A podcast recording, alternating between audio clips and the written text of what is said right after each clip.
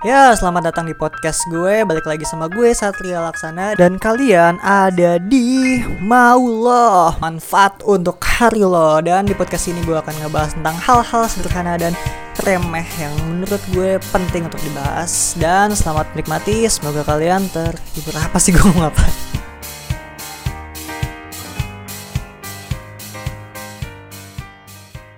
Oke, di podcast kali ini gue akan ngobrol-ngobrol sama temen gue Hansen Freniko. Dia sekarang lagi study di Jerman.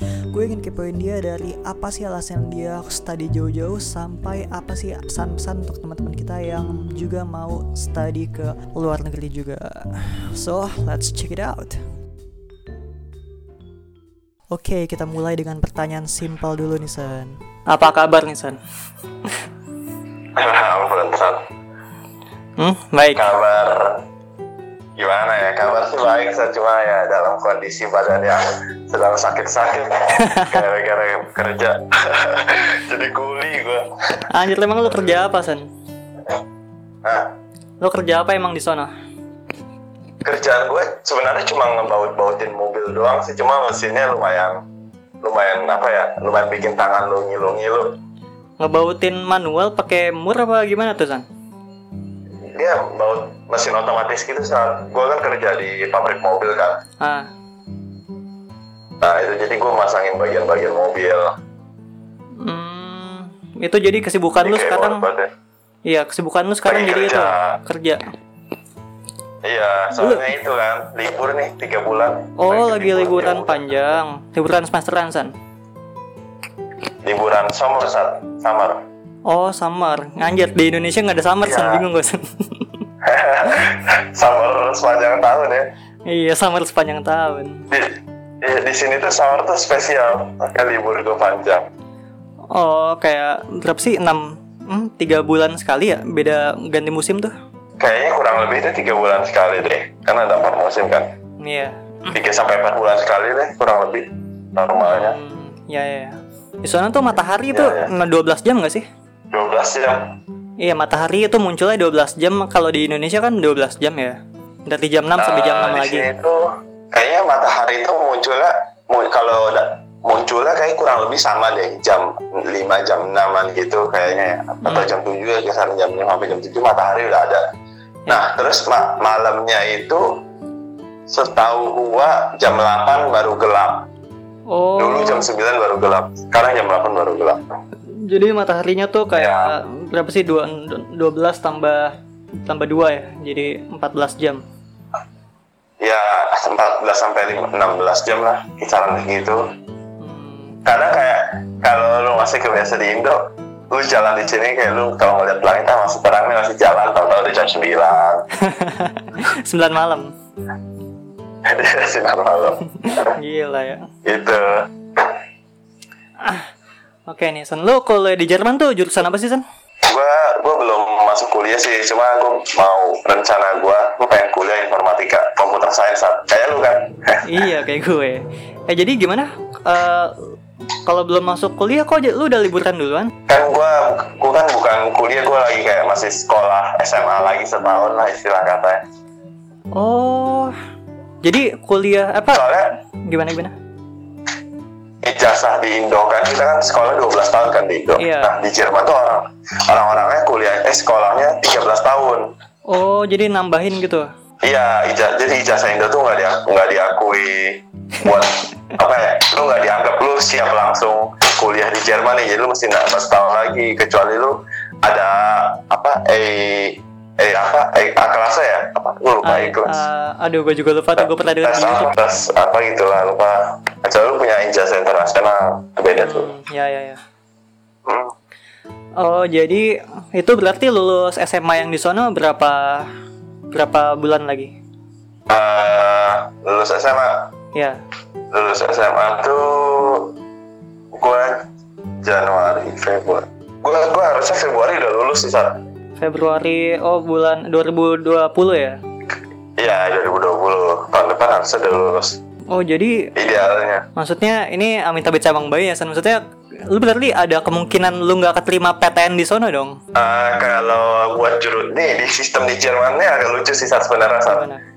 jadi ada untuk ada beberapa jurusan ya jur- beberapa jurusan yang banyak diminati mereka punya uh, sistem ada yang namanya moral clauses jadi ya kayak di Indo sih. Jadi dia ngambil uh, orang-orang yang masuk ke nilai standar dia.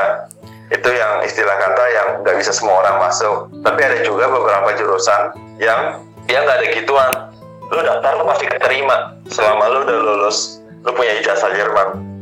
Itu Oh, jadi itu plan B-nya daftar yang pasti keterima itu. nah kebetulan jurusan gue itu udah pasti apa, 90% universitas rata-rata untuk jurusan informatik dia nggak ngasih Kuota. nilai itu saat nggak ngasih nilai standar Oh. ya udah nilai lu berapa aja lu bisa masuk rata-rata Oh, di sono yang mau kuliah itu dikit gitu mungkin ya. Jadi nggak usah dikuota-kuotain gitu. sebenarnya nggak gitu sih saat kalau yang gue pernah dengar dari senior gue ya Hmm. yang kuliah informatik juga jadi kayak di si- sini nih di kota gue ada salah satu uh, universitas buat informatik katanya sih nomor satu di Jerman ada di kota gue saat ini Hmm, ya. Nah ini jadi dia cerita ke gue itu susah banget informatika di sini.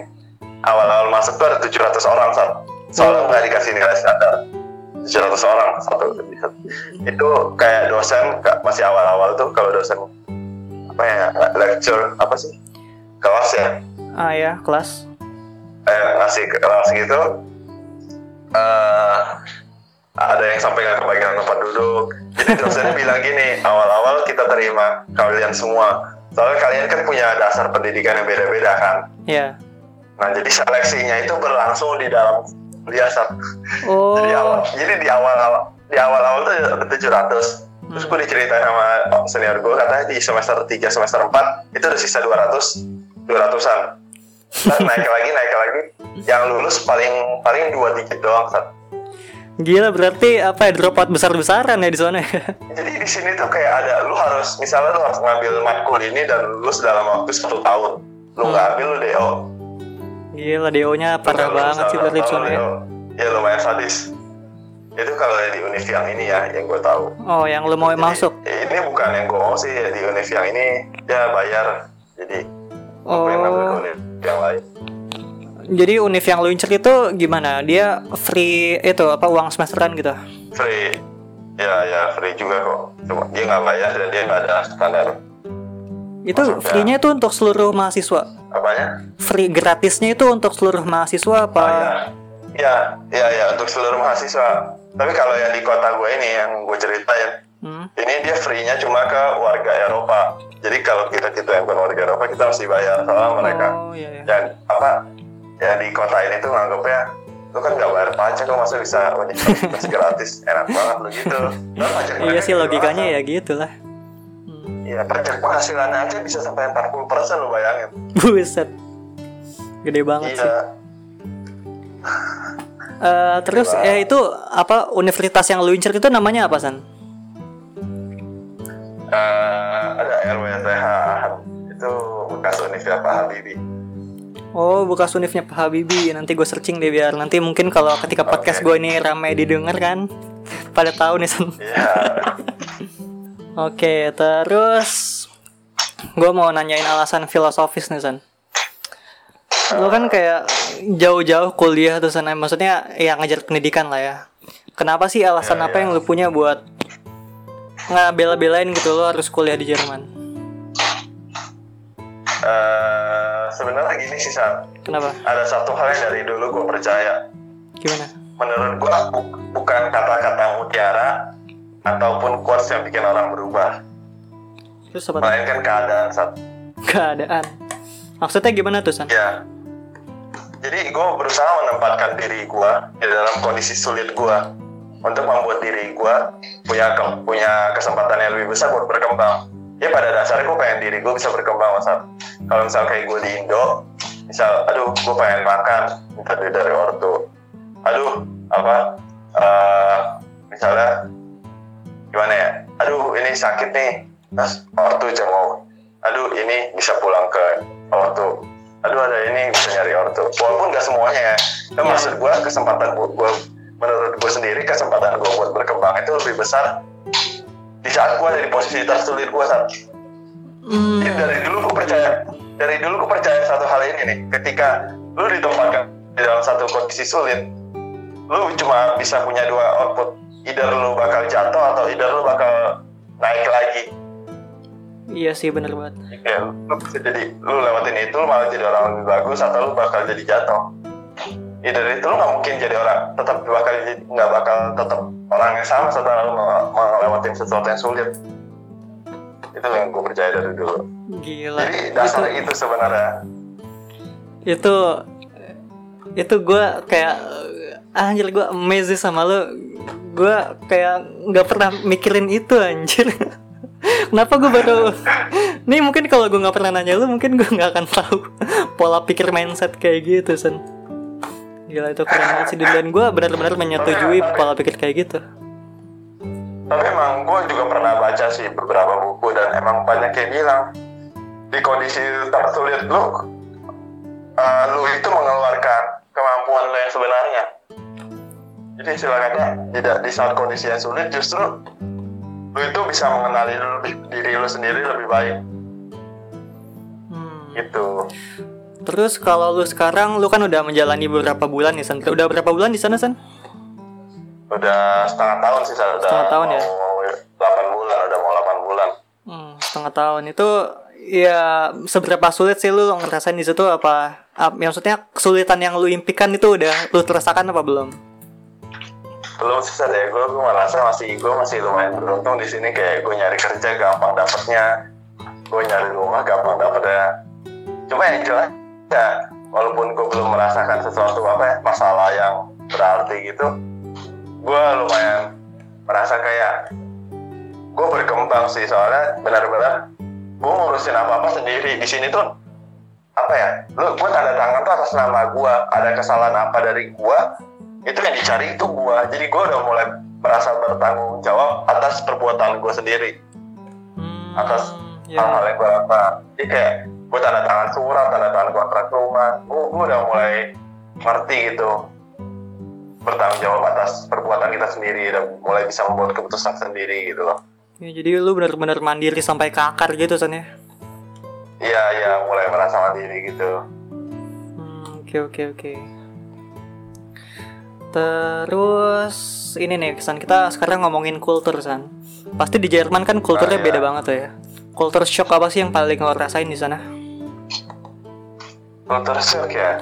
Hmm. Eh, sebenarnya gue pribadi sih gue orang yang dari dulu nggak punya apa ya nggak punya gue gue orang yang mudah menerima perbedaan gitu. Gue termasuk orang yang mudah beradaptasi jadi gue sejauh ini belum merasakan kultur shock apa sih. Kalau kalaupun ada mungkin gue gue nggak ingat ya gue tetap bisa menerima gitu loh nggak ada yang sampai kaget banget gitu Iya iya iya. Mungkin lo kedinginannya doang san ya.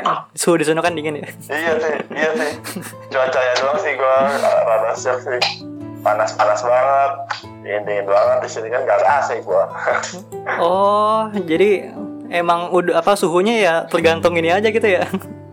tergantung cuaca. iya iya gue pakai kipas doang Tat. Mahal di sini pakai AC lah ya di kosan gue juga nggak ada AC tenang tenang ya san. ah iya Terus lu untuk makan di sana makan apa san? Makan sehari-hari gitu. sendiri saat oh ya gue jadi belajar masak sendiri sekarang Oh, ada kompor gitu ya. kalau makan di luar tuh mahal saat kalau makan sendiri tuh bakal murah banget Hmm. biaya makan gue per bulan tuh bahkan bisa lebih murah dari biaya makan sebulan Iya lu gue sebulan tuh habis sebulan tuh gue ya biaya makan gue habis maksimal tuh 1,6 apa tuh? Euro apa sih? rupiah. Oh rupiah. juta, iya ya 1,6 satu makan sebulan 1,6 juta. Iya rupiah. Kalau kalau makan di luar apa kalau makan di kalau makan bikin gitu? Masak sendiri lah, masak sendiri lah. 1,6 Makan juta bukannya gitu. gede san ya? Gede gak sih? Tapi itu makanan yang sehat gitu bukan yang yang telur, mie telur, mie itu yang kayak makanan kayak rumah biasa lah ya, ada dagingnya, ada sayurnya. Oh, oh gila berarti makanan lu makanan enak banget ya. Ya tergantung kita masak kan tetap enak gak enak. Iya. iya. ya ada juga kayak gimana kadang ya kita masak kayak gak enak Jadi lu makannya apa tuh? Jadi eh, daging diapain tuh? Nih kadang-kadang gue tergantung masak sih. Kadang kalau gue lagi mau bikin, eh ya lihat resep di YouTube lah. Kalau daging ya paling kita bikin ayam goreng mentega atau goreng apa atau bikin saus lemon atau beda-beda tergantung.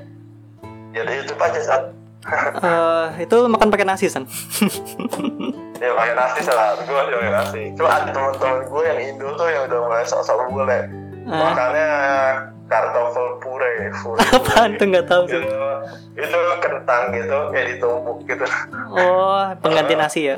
yang makannya atau enggak yang makannya nggak pakai nasi udah nggak makan nasi Oh ada iya kalau di sana makan nasi itu aneh dia, kan? sama nasi Kalau di sana makan nasi aneh kan di sana ya? apa Kalau di sana makan nasi aneh nggak sih? Di sini? Iya. nggak juga kok. Banyak kok nasi itu lumayan familiar kok. Cuma emang bule-bule tuh mereka nggak makan nasi setiap hari. Oh. mereka makan nasi itu sebagai apa ya salah satu karbohidrat. Eh kalau kita kan salah satu, satu karbohidrat. Kita nasinya nasi itu udah karbohidrat wajib. Tapi Iya. kita mau tambahin apa lagi? Nah kalau di sini tuh nasi itu pilihan. Opsional doang ya? ya tergantung mau apa. Terus. Ada. Hah? baru-baru ini gue lagi itu kan baca baca-baca tentang traveling gitu. Gue kan belum pernah traveling kan ya? Oh ya? cuma gue baca-baca catatan perjalanan orang. Mereka ngomong kayak traveling tuh mau buka mata loh. Lu dengar podcast si Raditya Dika gak sih yang traveling gitu Um, gue baru nonton satu podcast. Belum. Ah, gue gue udah udah hampir semuanya sih kecuali yang Raditya Dika eh kecuali yang Ariel Noah Oh iya ya. Gimana tuh san traveling tadi? ya traveling jadi kata traveling itu mau buka mata san bukan traveling yang yang ikut ah, yang ikut tour gitu ya traveling yang backpacking gitu yang lu berbaur sama orangnya Oh, yang apa ya? Tapi traveling maksudnya yang di otak gue nih membawa semua orang kayak mendatangi apa sih suku pendalaman gitu. ya ini kan nggak sesuatu suku udah lama sama orang lokal lah Iya maksudnya yang lu omongin itu yang membuka mata yang uh, traveling ke suku pedalaman apa traveling secara umum? traveling yang secara umum cuma ya nggak traveling yang cuma jalan-jalan ke ya jadi kayak traveling yang misalnya lo ke India misalnya Hmm. eh, lu berbaur sama orang lokalnya cobain makanan lokalnya belajar kultur mereka gitu Hmm, itu sih traveling yang membuka mata Sat. karena banyak loh pelajaran yang bisa didapat saat travel ya selama lo ber berbaur intinya lo harus komunikasi gitu Oh iya, kalau lu di Jerman itu udah ngerasa kebuka belum matanya apa sih? kebuka matanya. ya kebuka matanya iya gimana ya iya iya enggak sih Sat. di Kayak sini lumayan multicultural banget sih banyak banget orang-orang dari luar negeri pelajaran Iya, apa sih yang iya. apa yang lu rasa yang lu dapat kalau kalau apa ya gimana ya? Pelajaran apa yang berasa banget lu dapat karena lu tinggal di sana gitu?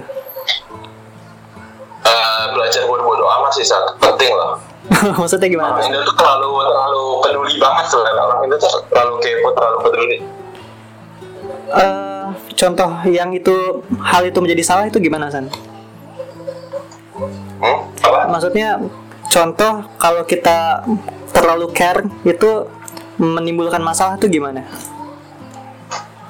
apa ya kayak eh, ada aja gitu yang kan ada aja kan orang yang mau urusin hidup orang lain. Oh, atau yang terlalu terlalu banyak pikiran terhadap diri sendiri kayak aduh gue pakai ini ntar gini nih. Aduh gue pakai sepatu ini ntar orang gini gini ngomong ini nih. Aduh gue botak ntar gue dikatain. Ada aja kan? Ya, kalau di sini mah iya iya. pelan pelan gue mulai belajar bodo amat. Bodo amat lah. Mereka mereka juga nggak tahu gue siapa ketawa ya ketawa aja udah kayak udah mulai bodo amat lah kalau kayak, kayak terlalu banyak pikiran kan apa ya ngerugiin diri kita sendiri gitu Iya sih amat banget. penting sih kadang Iya kita kita orang Indonesia kayak terlalu mikirin apa yang dipikirin orang lain ya. Iya iya iya. Kayak misalnya ada urusan orang peduli sama dia baru kayak kadang kita juga nggak kenal dia siapa tapi kita peduli aja kayak artis gitu. Oh yang ngepoin artis gitu ya masalah-masalahnya. Iya. Dia yang pacaran kita yang cemburu. Konyol juga sih kalau dipikir-pikir. Eh, Kalau di sana emang orangnya apa orang-orang di sana emang berasa banget dia kayak bener-bener nggak pedulian gitu. Nggak benar-benar nggak peduli juga sih San. Cuma maksudnya mereka peduli terhadap hal-hal yang penting. Hmm, ya ya ya.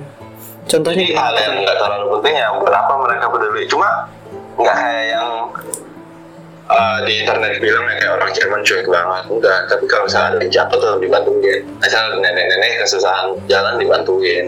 Hmm, Ya jadi pedulinya tuh sekadarnya aja lah. ya sewajarnya ya. Ya sewajarnya. Hmm. Ala kadarnya aja lah. Ya pelajaran bagus tuh San. Terus Iya. gue mau nanya lagi nih San. Di tinggal di Jerman jadi overall itu enak apa enggak? Apa-apa gimana? Tinggal di Jerman itu overall enak atau enggak?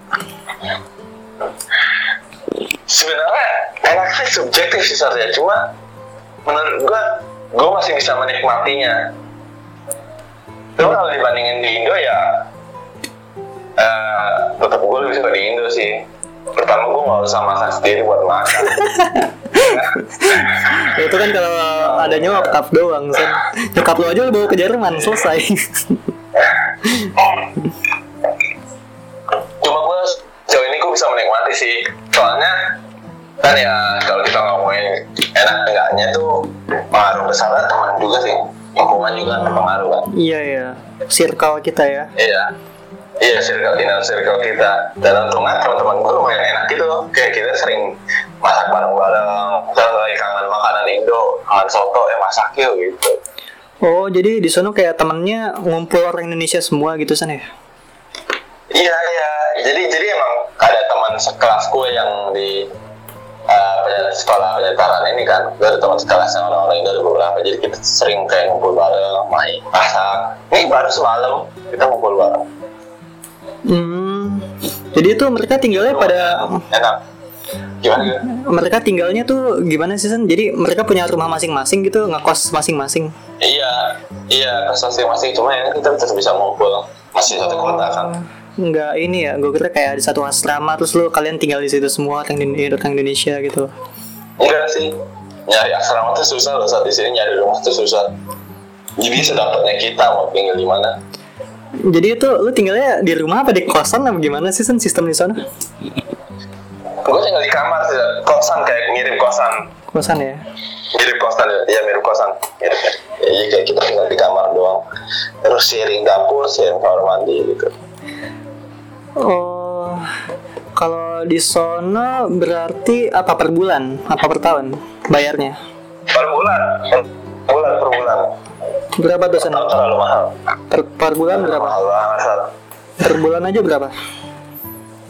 per bulan ya ini di tempat gua ya tempat Iya. gua itu asrama yang udah disubsidi dan lumayan susah dapat tempatnya Hmm. ini termasuk yang murah di kota gua itu sekitar tiga per bulan 3 juta.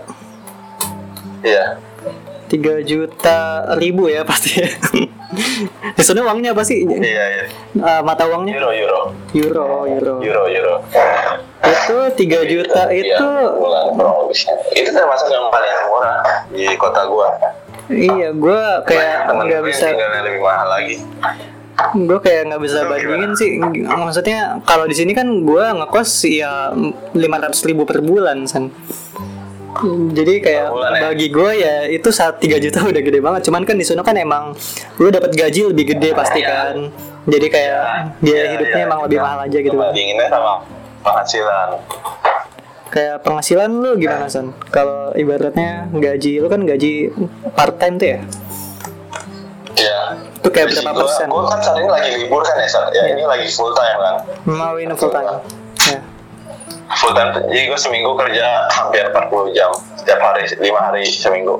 Hmm, 40 bagi 7 sekitar berapa tuh? 35 5 jam lebih ya. lima hari Ya, oh 5 hari. lima hari seminggu gue kerja Ah. Oh iya, iya. Jadi kayak sekitar berapa persen uang gaji lu untuk di apa dipakai di uh, uang bulanan kosan itu? gaji gua tuh satu bulannya gede sih lumayan gede kayak berarti tuh 30 jutaan deh Wah gila, gila sih. Gaji anak SMA aja 30 juta. Berarti ya tadi 3 juta kosan sih kayak murah banget sih ya.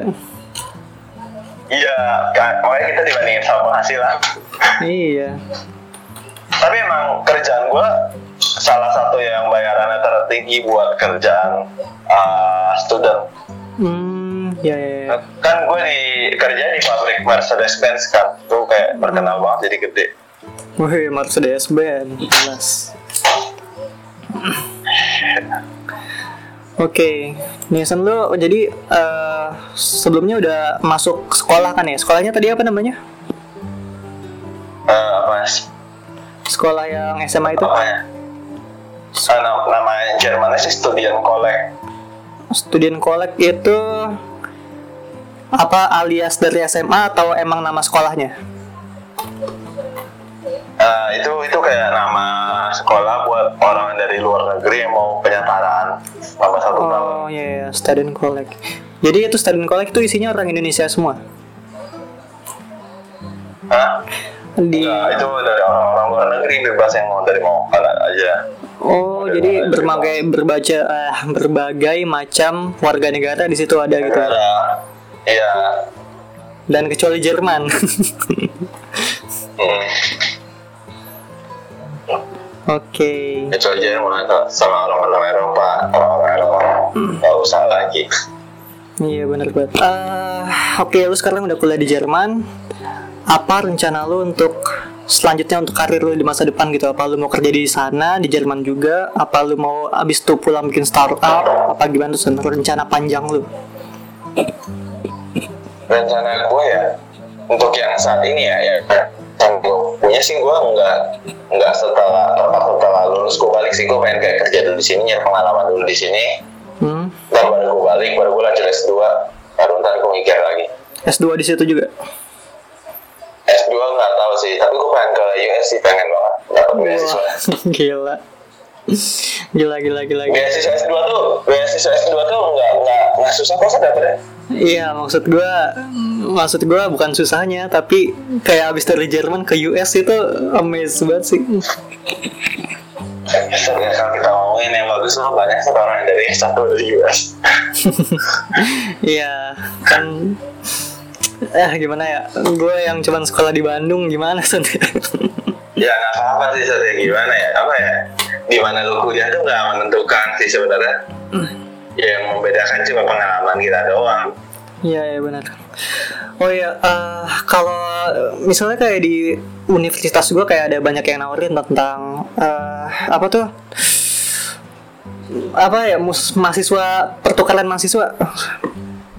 Kayak lu kuliah di ya, kayak gue ditawarin kuliah di US selama setahun gitu misalnya. Tapi setahun doang kayak nggak nggak full time gitu. ikut dari sana bayar gak? Eh, itu kayak beasiswa gitu sih. Nah menurut lu itu manfaatnya tuh uh, bermanfaat nggak sih? Apa kayak mending kita skip aja karena kan emang nggak nggak dapat beasiswa apa nggak dapat ijazah sono kan? Tetap aja dapat ijazah sini gitu. Nah, iya iya pertukaran pelajar ya Iya pertukaran pelajar. kalau menurutku sih apa ya Eh, kita nggak bisa menakar eh, sesuatu dari cuma dari sertifikat sih atau cuma dari mungkin mikirnya aduh ngabisin waktu sih sebenarnya. Gue yakin sih pasti banyak sih pelajaran yang bakal lu dapat di sana kan Hmm, pelajaran kayak gimana tuh San? pelajaran hidup saat beda-beda kan? Orang menjalani gimana. Cuma pasti ada aja pelajaran. Nggak mungkin lu saat dia versi satu nih lu ke sana pulang lagi tetap versi, satu minimal update kan update dikit. Oh Nah, jadi jadi lebih apa? Atau jadi lebih open minded kan atau jadi apa? Pasti ada aja. Berapa lama sebulan ya? Iya sekitar sebulan tiga bulan gitu gue lupa juga sih. kakak apa kakak tingkat gue sih yang udah nyobain gitu loh. Gue gue kayak baru sekilas doang informasinya. Beasiswa kan? Iya beasiswa ambil salah ambil. Explore. Manfaatin waktu muda lu udah tua nggak bisa lu mikirin anak istri. Iya sih. Serius. Kalau gue kalau gue sendiri tuh gue kayak keluar negeri kayak gue kayak males gitu ya. Gue malesnya sih kayak berhubung kayak agama gue Islam kan di sana kayak nyari makanan halal kayak susah gitu Yeah. kan. Gue malesnya di situ Yeah. doang sih. Teman gue banyak kok sih yang muslim. Bahkan di kota gue ada ikmik ikatan ikatan mahasiswa Islam Karsul gue melaporkannya itu lagi ya. Hmm, ikmik kayak kayak deh, ikatan mahasiswa Islam Karsul. Ada di kota gue ada persatuan. Di Berlin pun ada masjid yang buat orang Indonesia. Berlin? Ya tanya kok saat orang-orang muslim di sini sebenarnya. Orang-orang Turki banyak kok di sini. Lu nggak mau lu kalau mau makan halal ya makan di restoran Turki makan dolar kebab? Itu hmm, jadi emang ini banget ya pak. Di sana segala macam agama kayak udah disupport gitu ya? Iya saat di sini tuh multicultural banget. Iya nggak di maksudnya dalam satu misal lu naik kereta nih di dalam satu kereta tuh minimal ada orang dari empat lima negara minimal. Minimal. Mungkin cuma orang Jerman sama orang Indonesia lu doang. Iya ya benar banget. Ya multicultural banget di sini Hmm, banyak kan yang soalnya Jerman itu kan masih di, di antara negara-negara EU ya negara-negara Europe Union hmm, Uni Eropa. Ya. termasuk yang menerima imigran. Hmm, ya, ya, ya. ya gitu. Termasuk yang terbuka lah dari dulu. Iya juga sih. Iya nih gue harus merubah mindset gue nih. Gue tuh kayak keluar ke apa kuliah di luar negeri tuh kayak ngapain sih buang-buang waktu? Kayak gue di sini Iya, juga gue iya. bisa sukses-sukses aja kayaknya. Gue mikir kayak gitu gila. Sebenarnya kalau yang gue cari justru bukan pendidikan sih jujur ya. Menurut gue pendidikan tuh kita ada di dunia di mana satu antara lain semua gampang terhubung lah. Lu bisa pendidikan bisa lo dapetin di internet. Ada lah jalanan tanpa lu harus ada di luar negeri. Tapi yang berharga itu sebenarnya pengalamannya sih saat dan juga koneksinya. Hmm gitu ya San iya bakal banyak banget sih hal-hal yang nggak lu dapatkan ketika lu studi di Indonesia. Wah gila San Lu ini Gue berkat ngobrol sama lu San kebuka banget ini gue Mindset gue Iya, kayak gitu sih kan. Ya mesti apa ya? Mesti banyak explore lah. Ya, salah satu kenapa gue keluar negeri banyak explore. Banyak pengalaman hidup juga ya iya, pengalaman hidup saat mendapat cerita hidup. Cerita ada yang bisa gue cerita nanti ke anak gue. Iya sih kalau punya cerita di luar negeri. Ah, terus nih last question nih San. Apa nih misalnya kalau podcast gue banyak yang denger pasti kan banyak yang juga mau kuliah di luar negeri juga nih. Apa pesan-pesan yang apa ada nggak sih pesan-pesan yang ingin lu sampaikan ke mereka? Menurut gue kuliah ke luar negeri itu apa ya? Lu mungkin ada hal-hal yang harus lu korbanin, tapi itu bakal worth it kok pada akhirnya. Gue yakin sih itu bakal worth it ketika lu, maksud gue lu benar-benar menjalaninya ya. Ya, itu bakal worth it kok sesuai dengan pengorbanan lo gue yakin kok bakalan nggak sia-sia intinya. ya. soalnya banyak orang yang mikir gitu kayak keluar negeri aduh gue ngeluarin duit gue habisin waktu gue belajar bahasa Itu gue banget San. mereka kayak banyak mikirin banyak mikirin gitu saat kayak Iya. ah duh kuliah di Indo juga pendidikan sama aja cuma mereka eh, melewatkan poin penting selain pendidikan itu loh. Pengalaman itu sendiri dan temannya itu sendiri saat Relasi sama experience jadi ya. ya ya oh, pengalaman itu nggak nggak ternilai sih benar-benar nggak ternilai. Dan dan sorrynya ya gue ada satu yang belum kasih tahu. Saat itu gue mulai melihat melihat kesulitan tuh sebagai sesuatu yang bagus. Kayak misalnya gue kayak aduh gue kesusahan ini gue gagal ini nih. Gue sih kayak ngeliat itu bu- bukan sesuatu yang harus gue sesali gitu. Jadi ah gue belajar dari situ. Ini ini ini ini bisa gue ceritain nanti lah nggak apa-apa. Jadi kayak ini bakal jadi cerita hidup gue lah. Jadi manis manis pedasnya cerita hidup gue Jadi gue ketika- memandang sesuatu selalu positive thinking jadinya kalau gue saat ini juga Jadi ketika lu ketemu kesulitan lu malah jadi kayak ambisius gitu ya buat nyelesainnya. ya sedih tetap ada sih satu awal-awal doang sedih bentar aja. Loh, akhirnya kita ya balik lagi positive thinking. Yang ada dipungkiri lah. Masa kita misalnya gagal lah kehilangan duit atau apa masa senang tau. Tau sedih mah tetap ada. Oh. susah sedih aja tetap ada. Cuma ah, pada akhirnya kita gimana pandangan kita terhadap itu itu positive thinking kalau gua Iya. gue jadi kayak banyak belajar belajar sifat-sifat baru di Jerman kayak lebih berkembang aja sih Iya benar banget San. iya Oke. saat apa Apa gimana? lu coba deh dengar dengar podcastnya Baper itu di podcast dia promosi Yang mana tuh? podcast dia ada salah satu tentang studi ke luar negeri nah mereka berdua itu ngisi podcast itu kan kuliah di Malaysia kan Hmm iya. itu kayak mereka ceritain juga pengalamannya dan kenapa kuliah ke luar negeri lu coba dengerin deh nanti Oke oke nanti gue cek. ya itu Oke, ini San, thank you banget ya San untuk waktunya buat ngobrol-ngobrol bareng. iya iya ya Dadah. Dadah, bye San. ya San. Yo. Oke, itu dia podcast gue dengan teman gue Hansen Freniko. Semoga percakapan tadi ada manfaatnya buat lo. Dan jika kalian suka, jangan lupa follow podcast ini karena gue akan terus upload-upload podcast menarik lainnya. Oke, segitu aja dari gue. Assalamualaikum, see you dan bye.